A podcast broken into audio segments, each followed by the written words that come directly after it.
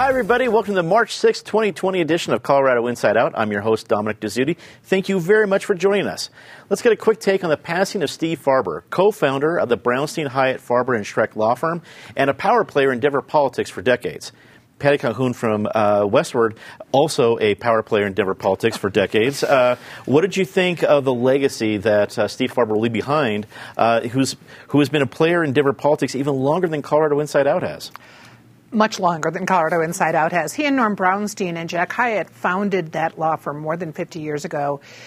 It early on earned a reputation as they were the fixers, and they could certainly fix things. And around this table, we used to talk about them a lot, especially when Peter Boyles was here and talking about the fixers. And so, from the archives of Colorado Inside Out, I remember the day that Brownstein Hyatt wanted to buy all the past episodes of Colorado Inside Out so they could see how we'd vilified them. And uh, I think we provided the station's funding for the entire year with what was charged for that. But later, Barry Fey brokered a lunch between Peter, myself, and Norm and Steve, who I'm not sure we'd ever even met, or they would have turned on their heels at the time, at the Rattlesnake. And it was a really interesting conversation that gave everyone a slight appreciation for everything else they were doing. There is no denying that Steve Farber did such good works in the city. We would not have had the Democratic National Convention here in 2008 without all of his work. And then his life's work at the end, the American Transplant Foundation he has set up, has done incredibly great work. David Kopel from the Independence Institute and DU Law School. Uh, Patty touched on a, a couple different parts of the Steve Farber legacy. What are the things that stick out to you over his long uh, time being a player in Denver?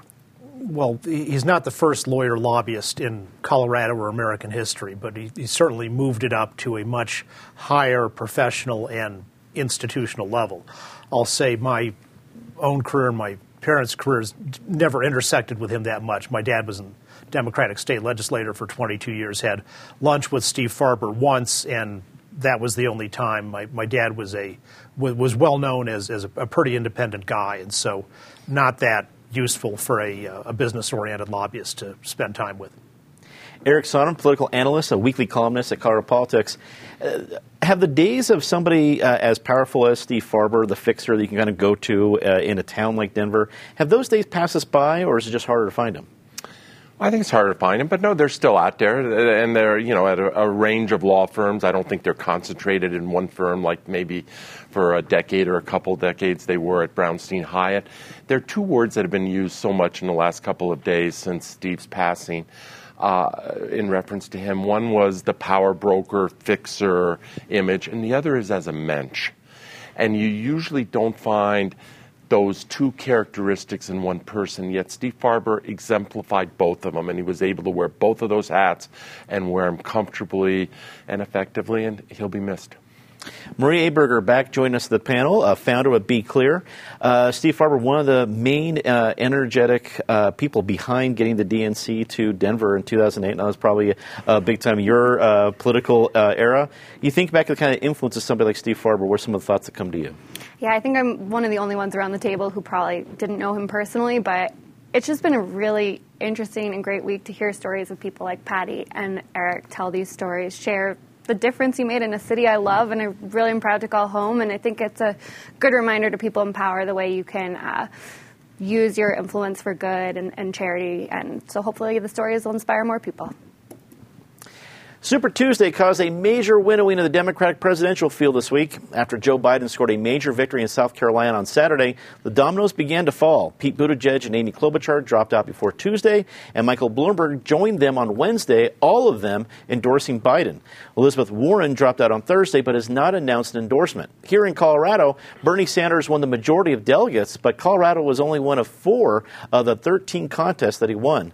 Uh, Patty, Colorado, when it comes to primaries, uh, is not fond of picking winners. Uh, Jerry Brown is uh, among uh, our pick, uh, winners in the past. are we going to continue this trend? Do we just give Bernie Sanders a kiss of death here? Well, when Bernie runs four years from now, we'll probably still vote for him. He, we did in 19, in 2016.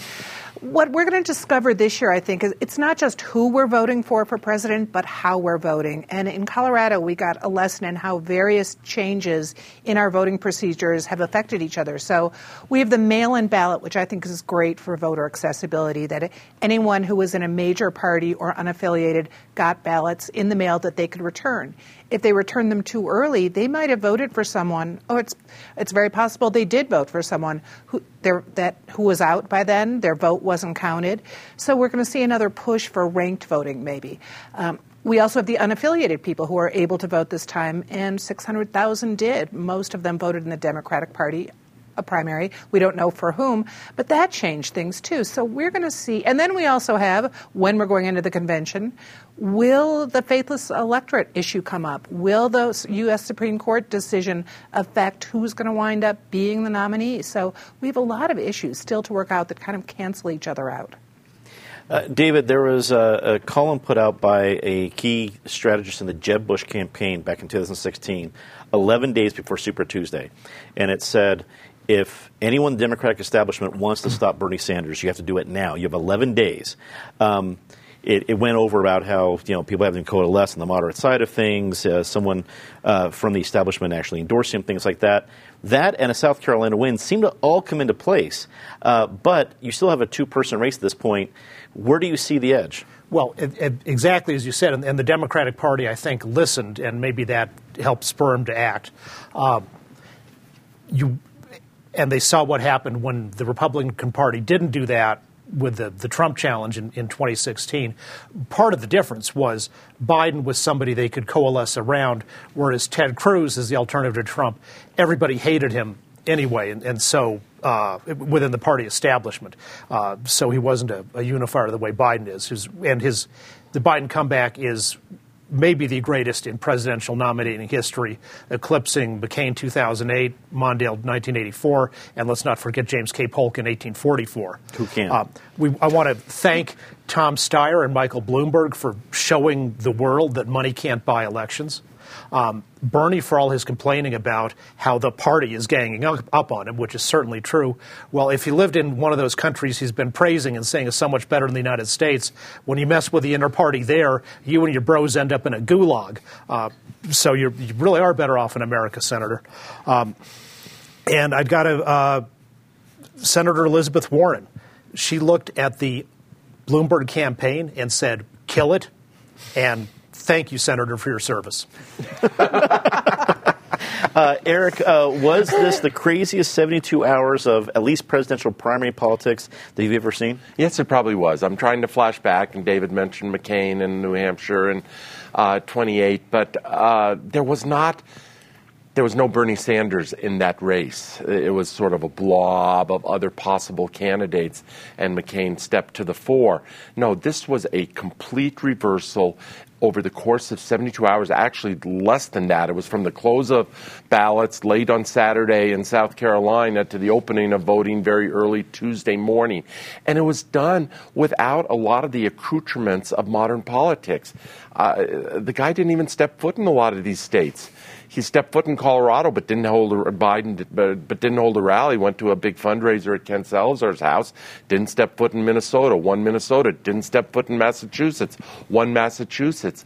Um, I could go on. So sometimes these things take a li- take on a life of their own, and they're really outside of the realm of a lot of the tactics uh, that political operatives are always talking about uh, and employing. The burden is now on Joe Biden. I mean, the the the, the the, the bright lights are on him. He is the front runner now. He has a opportunity this coming Tuesday to deliver. I don't know if it's the death blow, but it's certainly a decisive blow in Michigan if he can beat Sanders in Michigan. Sanders did win Michigan against Hillary uh, in 2016. Um, there's a debate coming up, uh, not this weekend, but uh, the following weekend, and you know it's going to be this macho, macho, man on man debate between two very elderly gentlemen in Sanders and Biden. And Biden cannot afford a real senior moment in that debate, and that's, uh, you know, that's been his pitfall. But I think there's a bandwagon running here, and I think it is clearly Biden's to lose at this point. Marie, it's a one-on-one battle for the soul of the Democratic Party. Uh, they couldn't have written it any better. Uh, who has the edge? What happens? I have to say, I you know dearly love Joe Biden. He was my first boss.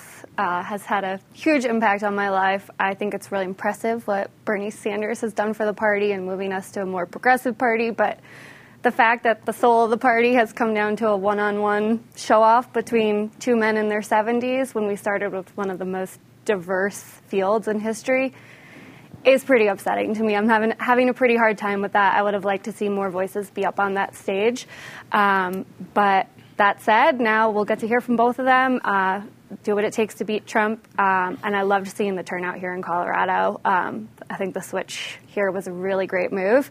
Uh, wish it also included our Senate primary. Most people don't even know there's a caucus for the Senate tomorrow. Uh, the kind of turnout numbers we saw in this presidential race, I wish we could see in our Senate race. It's a hugely important race. Uh, so I would love to see turnout continue for all the races we have here in Colorado.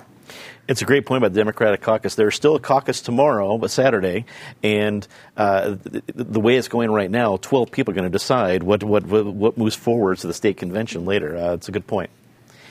The coalition that was considering running an anti Tabor ballot initiative has decided to go in a different direction. Vision 2020, led by the Bell Policy Institute, announced a ballot measure to implement a graduated income tax in Colorado. The proposal would lower the tax rate for households making under $250,000 a year while raising the tax rate for households making above that mark. David, while being terrible news for CIO fans, because clearly they're going to be in that latter group, uh, what, uh, what do you see with an, a, a, a graduated income tax ballot issue, which is let's just face it, even for wonky folks like ourselves, a little hard to make sexy. What do you think of the idea? Okay, well, so the, the tax consumer lobby has apparently done more polling and find the same results we've had for the last three decades in Colorado, which is Coloradans really like their taxpayers' Bill of Rights and don't want to repeal it so they're doing something that's within the scope of how the Taxpayers' Bill of Rights operates, which is ask first. And so they're going to the voters to ask for a, a tax increase of $2 billion. And as Tabor requires, that's got to be, the, it will say, shall taxes be raised by $2 billion. They are hoping that they can get enough votes to pass this constitutional amendment. It needs 55%. Um, with uh, by going to low information voters and thinking they're going to get some kind of tax cut. If you're a family that makes eighty thousand dollars, their tax cut would be about $25. And then on the other side of that, it's a huge and punitive California style tax increase on successful entrepreneurs. It is a good approach to end the problem of economic and population growth in Colorado because you will drive the people who are founding the businesses, making money, growing, hiring more employees. They can go to Cheyenne and Laramie where there's no state income tax. Uh, Eric, the graduated income tax, and, and I think uh, David makes a, a, a, fair point about it being basically, hey, we can solve all our problems if we just get the money out of rich people. Rich people aren't rich just because they just got lucky. Well, some did, but some of them also know how to figure out what to do with their money. So it's not as if there's not a way to work around things like this. Uh, can, can this play in Colorado? It might. I think it's born somewhat out of desperation. This is a lobby that has tried so hard for so many years to raise taxes for education first and foremost, but for we saw a transportation measure. They have all go down, gone down to flaming defeat. They have not even been close late late election night kinds of uh, uh, shows. So they're trying to skin the cat a different way here the lead, I think David is correct. The lead is a $2 billion increase, but they're trying to bury the lead around the idea of a graduated income tax. So you're not paying it for the majority of Coloradans, some other wealthy guys paying it. The graduated income tax, which is obviously what we have on a federal level, you know, certainly has merits. Uh, people, uh, and particularly in this era of wealth disparity and growing wealth disparity, you can make the case that people of means and people who have done well ought to pay more. I think what the Democratic Party play is the fire that they're playing with here, and on a national level, is the notion that it's never enough. That you can uh, that. The tax scheme is endlessly elastic, uh, particularly at higher income brackets. Uh, Coloradans are very used to this flat tax that we've had 4.63%. It's been the norm here as long as I've been around, which is too many years at this point. And uh, I think it is going to be a tough sell, not an impossible sell, but a tough sell to get people to dispatch with what they are familiar with. Maria, I applaud Vision 2020 for seeing that uh, tackling Tabor as a whole uh, was probably at least a fool's errand, or at the very least, a way to get out the other side's base really well. So, getting something a little more focused is a good idea. Is this the right call? I think it's really smart.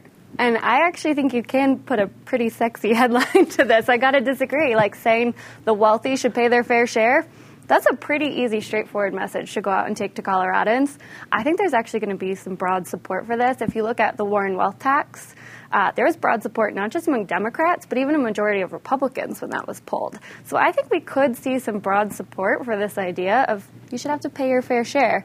Um, and I also think in a you know a time when what we're discussing is McConnell and Gardner supporting tax cuts for the rich, President Trump last night saying he'd be open to cutting entitlements to open up this discussion of like Colorado, where do you land on this? Tax cuts for the rich or the rich should pay more? I think that's a, a pretty good conversation to be having. Patty, you have come up with a variety of sexy headlines in your day. Uh, can you make one up for, not on the spot here, but do you see one in the future for the graduated income tax? Oh, sure, something like bitch, bitch, rich or something. But um, I have to say, what what Eric is forgetting is that so many of the people in Colorado now have not been here long enough to get used to the flat tax rate, and it is appealing to say make someone else pay for our troubles, especially if we know where the money is going to go. If the money's really going to go to roads, if the money's really going to go to education. So depending on how this how both campaigns are set up, and clearly there's going to be plenty of money on both sides, depending on how honest they are and how educational they are, this could pass, unlike the other uh, evasions of Tabor in the past. Denver Council member Candi CdeBaca retweeted with laughing face emojis and Yaz uh, hashtag solidarity, another person's tweet saying that if they contracted the coronavirus, they would go to every MAGA rally possible. The Colorado Republican Party is calling on CdeBaca to resign from office, calling the retweet an evil statement. CdeBaca claims that she was using sarcasm to call out President Trump's downplaying the virus as a Democratic Party hoax. Uh, Eric, the most um, uh, entertaining part of this for me was the clutching of pearls by the, the Republican Party in Colorado. Like, oh, this was an offensive tweet. Now, yes, you can make a claim. This was an offensive tweet, absolutely. But this is 2020. We, we've, uh, let's say, gone through a variety of elected leaders posting or repo- retweeting an offensive tweet. Uh, what were your uh, thoughts seeing this all go down this week? Oh, a few quick thoughts. First of all, you're right. I mean, the, the Republican Party is not exactly who Candi CdeBaca is going to listen to, who she's going to take her cues from. And I think Marie, after I'm done, may have something to say about Republican behavior vis a vis Twitter or other mediums on this issue of uh, exposing people to disease. All that said, this was a disgusting tweet. It is too much in character for Candi CdeBaca these days. We keep waiting for her to grow up. We keep waiting for her to become more the responsible elected official. No, she doesn't have to become boring. She doesn't have to become part of the good old boys club. No one is expecting that. Candi will always be who Candi is. But sometimes you need to let the temptation go. Uh, sarcasm implies humor. I don't think anyone who read that tweet or Candi CdeBaca's retweet found any humor in it. Uh, and the the notion that this was somehow sarcasm was just a bit of you know what covering. Uh, once uh, once she got busted, Candi is first and foremost a provocateur. I think that is her role in life is to be a provocateur. It's not to be a lawmaker, a legislator, a city council person. It's to stick your finger in the eye of the establishment on a daily basis at every opportunity. She is pretty good at that. The question is, does she want to make that her long-term career, or at some point does she want to pivot and transition to doing something else in, in, in the political world? I think the, the political norms of pre 2016 would say absolutely, but I think there's a lot of people right now that are reading that as a strategy to the future. And there's there's a lot of great examples that say there's that's a quicker path. Uh, Marie, what is uh, your reaction to uh, both uh, the retweet and then the reaction to the retweet? It was a bad tweet. Like, there's no denying that. It was a really bad tweet. But when we're facing a global pandemic, a tweet by a Denver councilwoman is just really not that big of a worry on my list of worries. Um, so I guess I'm a little more worried by how much attention we're paying to it um, at a time when we have, again, a global pandemic being handled by a president who, speaking of tweets, in 2014 told then President Obama, you know, he should go get exposed to Ebola. So leadership from the top doesn't look very good. But also, this is a president who's saying, you know, the the death rate is a, a, fake number. The whole thing's a media hoax. He's telling people if you're sick, you can go to work.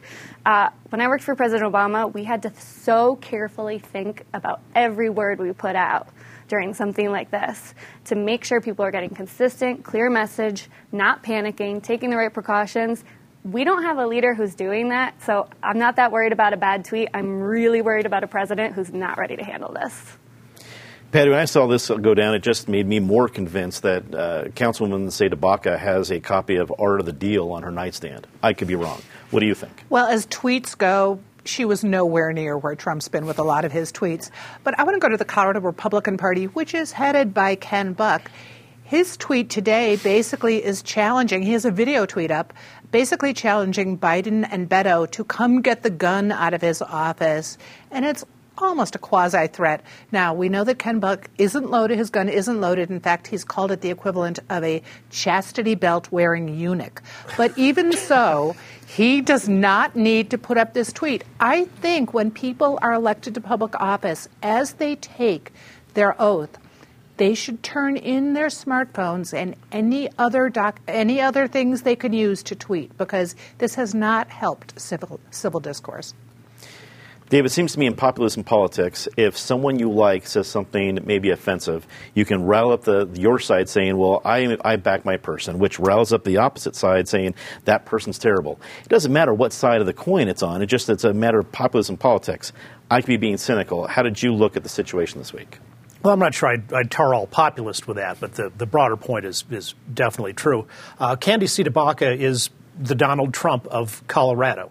Uh, she this tweet and her style in general is hateful and childish. And then when she's criticized, she lies about it and piles on more lie about what she said to begin with, and then piles on more lies. So her supposed excuse for the sarcasm of encouraging people to spread a pandemic is that she was making fun of Trump saying the coronavirus was a hoax, except that itself is a hoax and a lie. I read the transcript of what he said in South Carolina, and what he said was the hoax was that Democrats were saying that his administration's response to the coronavirus was not as great as he thinks the administration's response was. But he never called the virus itself a hoax. The, uh, the Washington Post found this so bad that they criticized not only her, but some of the Colorado media that had accepted her bogus framing of the issue. Charles Schumer uh, gave a speech on the steps of the Supreme Court, personally threatening by names Justices Kavanaugh and Gorsuch. And after he got criticized for that, he finally, several days later, backed down and said, I'm, I'm, I, I shouldn't, have, shouldn't have used those words. She ought to grow up to his level. It is time for a very favorite part of the show, uh, Disgrace of the Week. As always, Ms. Calhoun, please start us off. Well, even as we're filming this, there's a rally over at the Capitol to talk about giving the Film Commission a little more money to make new films, uh, encourage filmmaking to come back to Colorado so that we are not facing embarrassments like the Liam Neeson movie Cold Pursuit. They could have made that bad movie in Colorado and at least given us some money as well as the humiliation. David. RTD talking about cutting its service for the, the Broncos games, the Rockies games, the CU football games. That's one actual service that a lot of people really use and something where buses make sense because it's all on a fixed route to a particular destination. Um, it, it, it's shocking that they're cutting off one of the few things they do that, that actually works well. Eric. I don't usually do this, but I'm going to go to the same place two weeks in a row Colorado's precinct caucuses. What a secret tomorrow in the aftermath, five days after or four days after Super Tuesday, which was a major event with major participation in Colorado. Even Republicans came out for Super Tuesday when there was nothing at stake on their ballot. And yet we're going with this system, and I predict record low participation tomorrow. Marie. a really rough start to Women's History Month. Uh, the week kicked off with no leading women in the presidential race anymore, the Supreme Court hearing arguments to take away our right to choose, and here in Colorado, signatures moving forward to also restrict our right to choose. So, not how I wanted to kick off Women's History Month. Time to say something nice. Patty. But on the good side for Women's History Month, Sunday is International Women's Day. This is also the 100th anniversary of women's suffrage in the United States. Now, Colorado actually gave women the right to vote 27 years earlier and was the first state to do so. So there's a lot to celebrate in Colorado this week. Programs at the Molly Brown House, at History Colorado, and at the Women's Center for History at the Evans, the Byers Evans Mansion. So all great things to go out and see.